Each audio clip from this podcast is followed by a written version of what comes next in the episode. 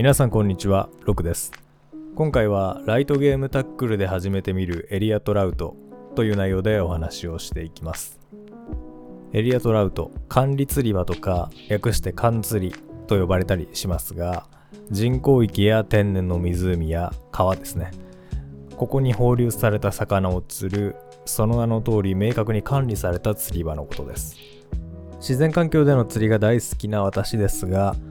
管理釣り場はまたタイプの違う面白さがありまして、一時期かなりやり込んだ時がありました。今も手軽に釣りを楽しみたいという時にはこの管理釣り場の釣り楽しんでいるんですけれども今回は主にアジングやメバリングを楽しんでいる人に向けてこの缶釣りの魅力と楽しみ方を語っていこうと思います。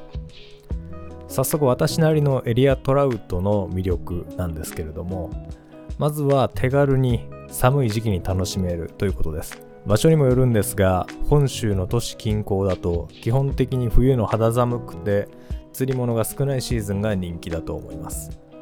メインターゲットになるニジマスがもともと寒い地域に住んでいる魚種というのが大きな理由ですが駐車場から釣り場まですぐですし温まれる休憩室があって寒くなると暖を取ることもできるというのがあります。次に初心者も含めて友達を誘いやすいというのがあります。アクセスや足場も良いことに加えて基本的にはスプーンとかクランクをただ巻くだけという非常にシンプルな釣り方なので初心者のお友達でも始めやすいんじゃないかなと思います。それから3つ目が幅広いスキルアップに最適な釣りの一つだということです。基本はシンプルなんですが実はニジマスはこのまあ巻きでもそれからリアクションでもトップウォーターの釣りでもボトムの釣りでも釣ることができます。あまり難しいことはしたくないという人はいいんですけれどもより深く楽しみたいという方はこのように様々なルアーの釣り方を覚えることができまして実はこういうのは他の釣りでも活かせるスキルになってきます。そして最後に食べても美味しいということです。メインターゲットになるニジマスは酒か酒属。一部ですが寿司屋でサーモンとして出されるケースもあるそうです。実際食べてみて非常に美味しい魚です。ということで初心者の方も含めて手軽に寒い時期に楽しむことができてスキルアップも図れる。その上食べても美味しいというメリットがある釣り。反面あえてデメリットを挙げるとすれば釣りをするのにお金がかかる。ということでしょうか。でこの管理釣り場にも冒頭少しお話ししたようにいくつか種類がありまして自然渓流とか湖の一部を区切っているタイプと人工域に放流をしているいわゆるポンドタイプというのがあります。今回は一番多いと思われる人工池に放流しているいわゆるポンドタイプを中心にお話をしていきます。最近はですねプールをオフシーズンに利用して管理釣り場にしているような場所も出てきております。で気になる料金体系なんですが時間単位のチケット制になっています。時間券半日券1日券などが、まあ、基本的な種類としてはありましてそれぞれ持ち帰ることができる魚のリミットが定められているケースが多いかなという印象です。金額はだいたい数千円前後といったところでしょうか。狙える魚種は主にニジマスですね。管理釣り輪といえばこの魚という魚種がニジマス。もともとは北アメリカなどの寒い地域に生息する魚でサイズはそうですね平均して20センチから30センチぐらいでしょうか。管理釣り場によっては5 6 0センチのニジマスが釣れるエリアもあったりします。それからイワナヤマメアマゴというこれらまあ日本の渓流に生息する魚ですけれどもこれも釣れます。こういった魚は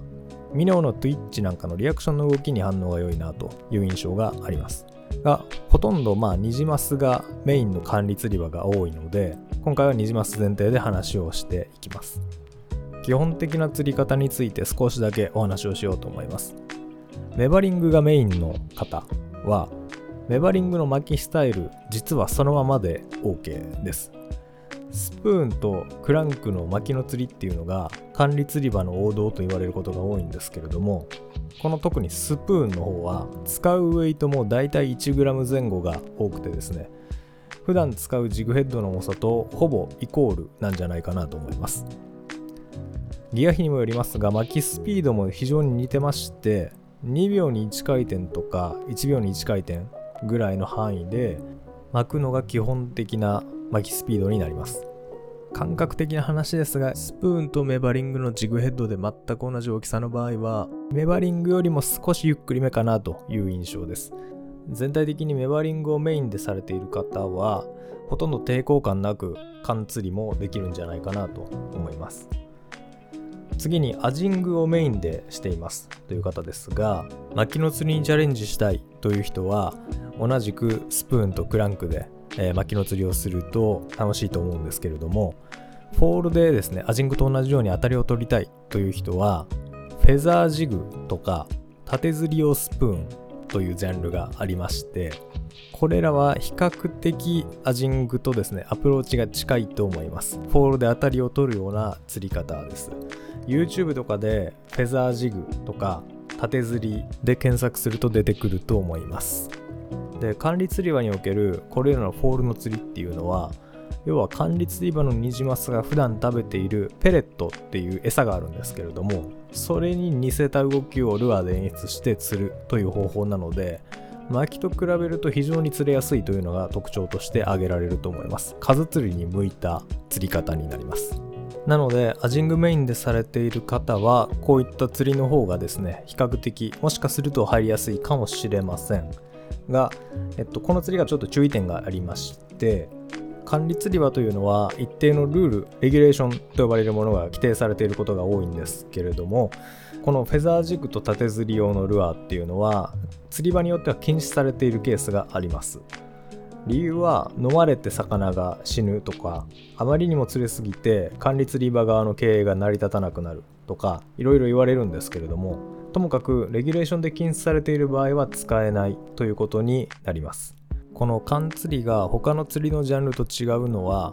管理釣り場の場合は所有者がいてその所有地で一定のルール内で遊んでいるというのが構造的に自然環境の釣りと違うところかなと思います。とはいえそんな膨大なルールが定められているところはないので普通は1分程度あれば十分読み切れるボリュームのルールだと思います。それを読んでそのルール内であれば全く問題ないということになります。このフェザージグと縦釣りというジャンルはですねやるとわかるんですが非常によく釣れます。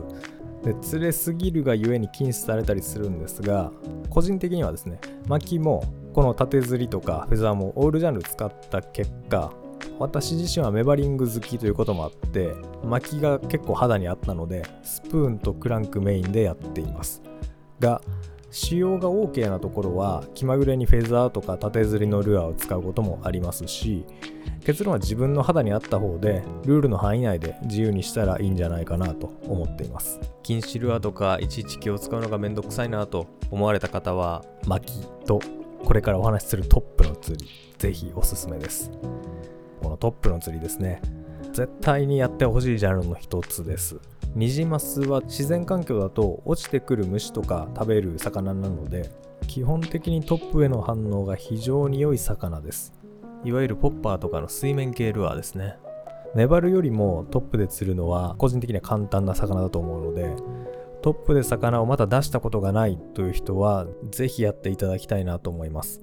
さすがに1月とか2月とかの虫がほとんど飛ばない時期というのは厳しかったりするんですが11月12月それから4月5月6月とかですかね。この辺りは非常にトップへの反応が良くなるシーズンです。最初は管理釣り場用のポッパー1つだけでいいのでワンアクションさせて10秒止めるぐらいのシンプルなやり方から始めていただけるといいんじゃないかなと思います。初めてトップで釣れると興奮間違いなしです。でちょっと始めてみたいなと思われた方はどんなルアーを買えばいいのかわからないという方が多いと思いますので私が独断と偏見で選ぶおすすめルアーをですねまたメーカーホームページのリンクを貼っておきますのでそちらを参考にしてみてください。色はですね好きなの1色で、えー、始められたら良いかなと思います。他の色も試したいという人は、まあ、対照的な色もう1色を追加した合計2色でやるというのがおすすめです。でトップウォーターはもうクリアカラー一択で良いと思います。さて、もう少し具体的な始め方をお話しすると、例えば地図アプリ、まあ、Google マップとかにですね、管理釣り場と入れて検索をすると、最寄りの管理釣り場が出てくると思います。そこのホームページを見て、料金とかレギュレーション確認していただきます。で、行ってみると、大体は事務所があってですね、小屋みたいなところがあって、そこに管理人さんがおり、そこでお金を払って入場券を購入する形になります。初めてですと言って、もうルールを確認しても良いと思います。で、ここで必要があればランディングネットをですね、レンタルしていただく。でそこから釣りをして、持ち帰る場合はクーラーとかに入れて持って帰ると。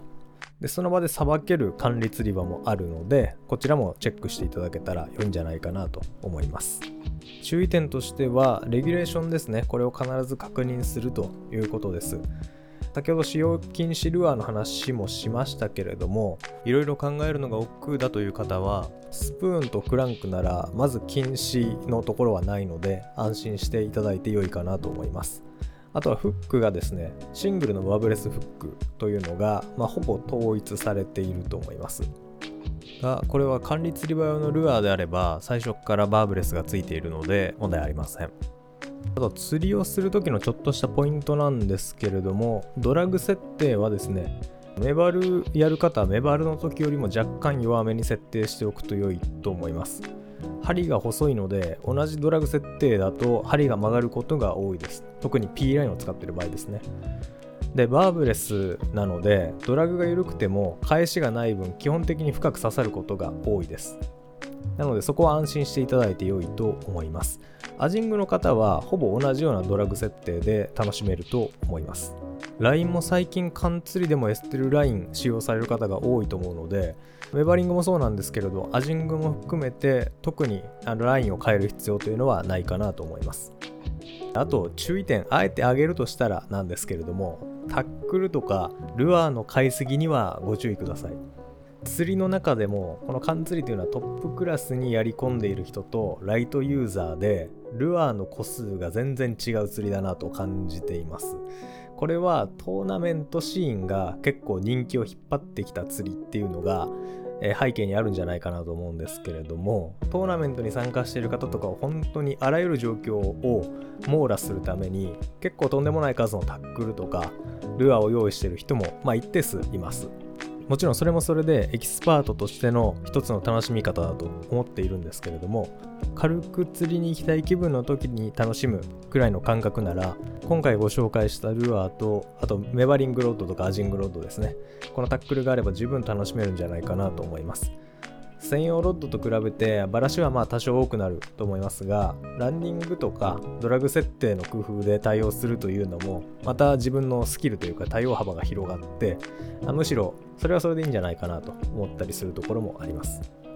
で少しだけライトゲームロッドとエリアトラウトロッドの違いについてお話をしたいんですけれども、えっと、メバリングロッドの場合はですね同じクラスで見た場合、まあ、例えばウルトラライトとかライトとか同じクラスで見た場合の違いは特にバットの張りとか強さ。これはロッドの根元部分ですね。に違いがあると思います。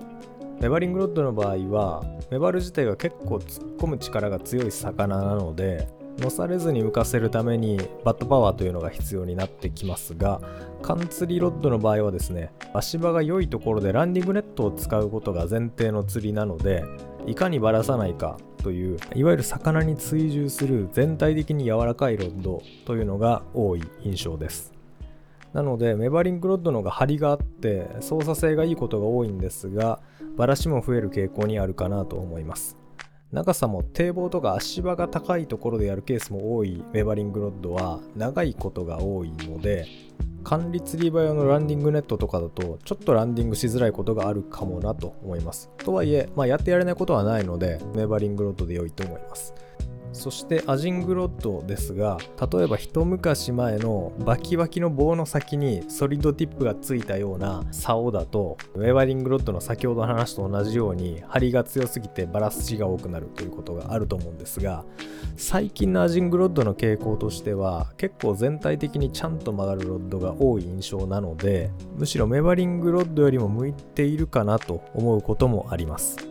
まあ、アジング非常に最近人気なのでこういった人気のカテゴリーというのはどんどんロッドがこう細分化されていく傾向にあると思いますので一口にアジングロッドというのはちょっと無理がいろいろあるんですけれども平均した傾向で言うとそんな感じかなと思います。ライトゲームロッド全般に言えるんですが注意点としてはランディングの時でしょうか。管理釣り場によってはちょっと大きめのニジマスがかかる時もあるのでまあ、そういった大きい魚と強引にまやり取りをしてドラグもきつめの状態でやっていったりするとロッドに負荷がかかりますのでそこだけ注意かなと思います。が管理釣り場のアベレージサイズである20センチから30センチぐらいのニジマスを相手にしていてドラグ設定もまちゃんとしてればそうそう破損することはないので自信を持ってライトゲームロッドを使っていただいて問題ないと思います。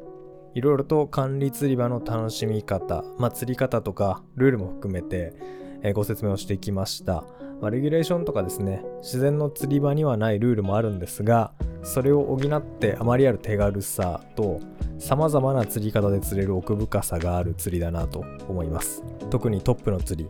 も個人的にものすごい大好きな釣りなので、ぜひ楽しんでいただきたいなと思ったりします。では今回はライトゲームタックルで始めてみるエリアトラウトという内容でお話をしてきました。興味を持っていただいた方ぜひ管理釣り場で遊んでみてください。この番組は釣りの知識ノウハウを定期的に発信しています。番組や X 旧 Twitter をフォローいただけると更新した際にいち早く通知が届きます。番組制作の励みにもなりますのでぜひぜひフォローよろしくお願いします。感想などありましたら概要欄のフォームか私のインスタグラムのメッセージからお願いします。ではお聴きくださりありがとうございました。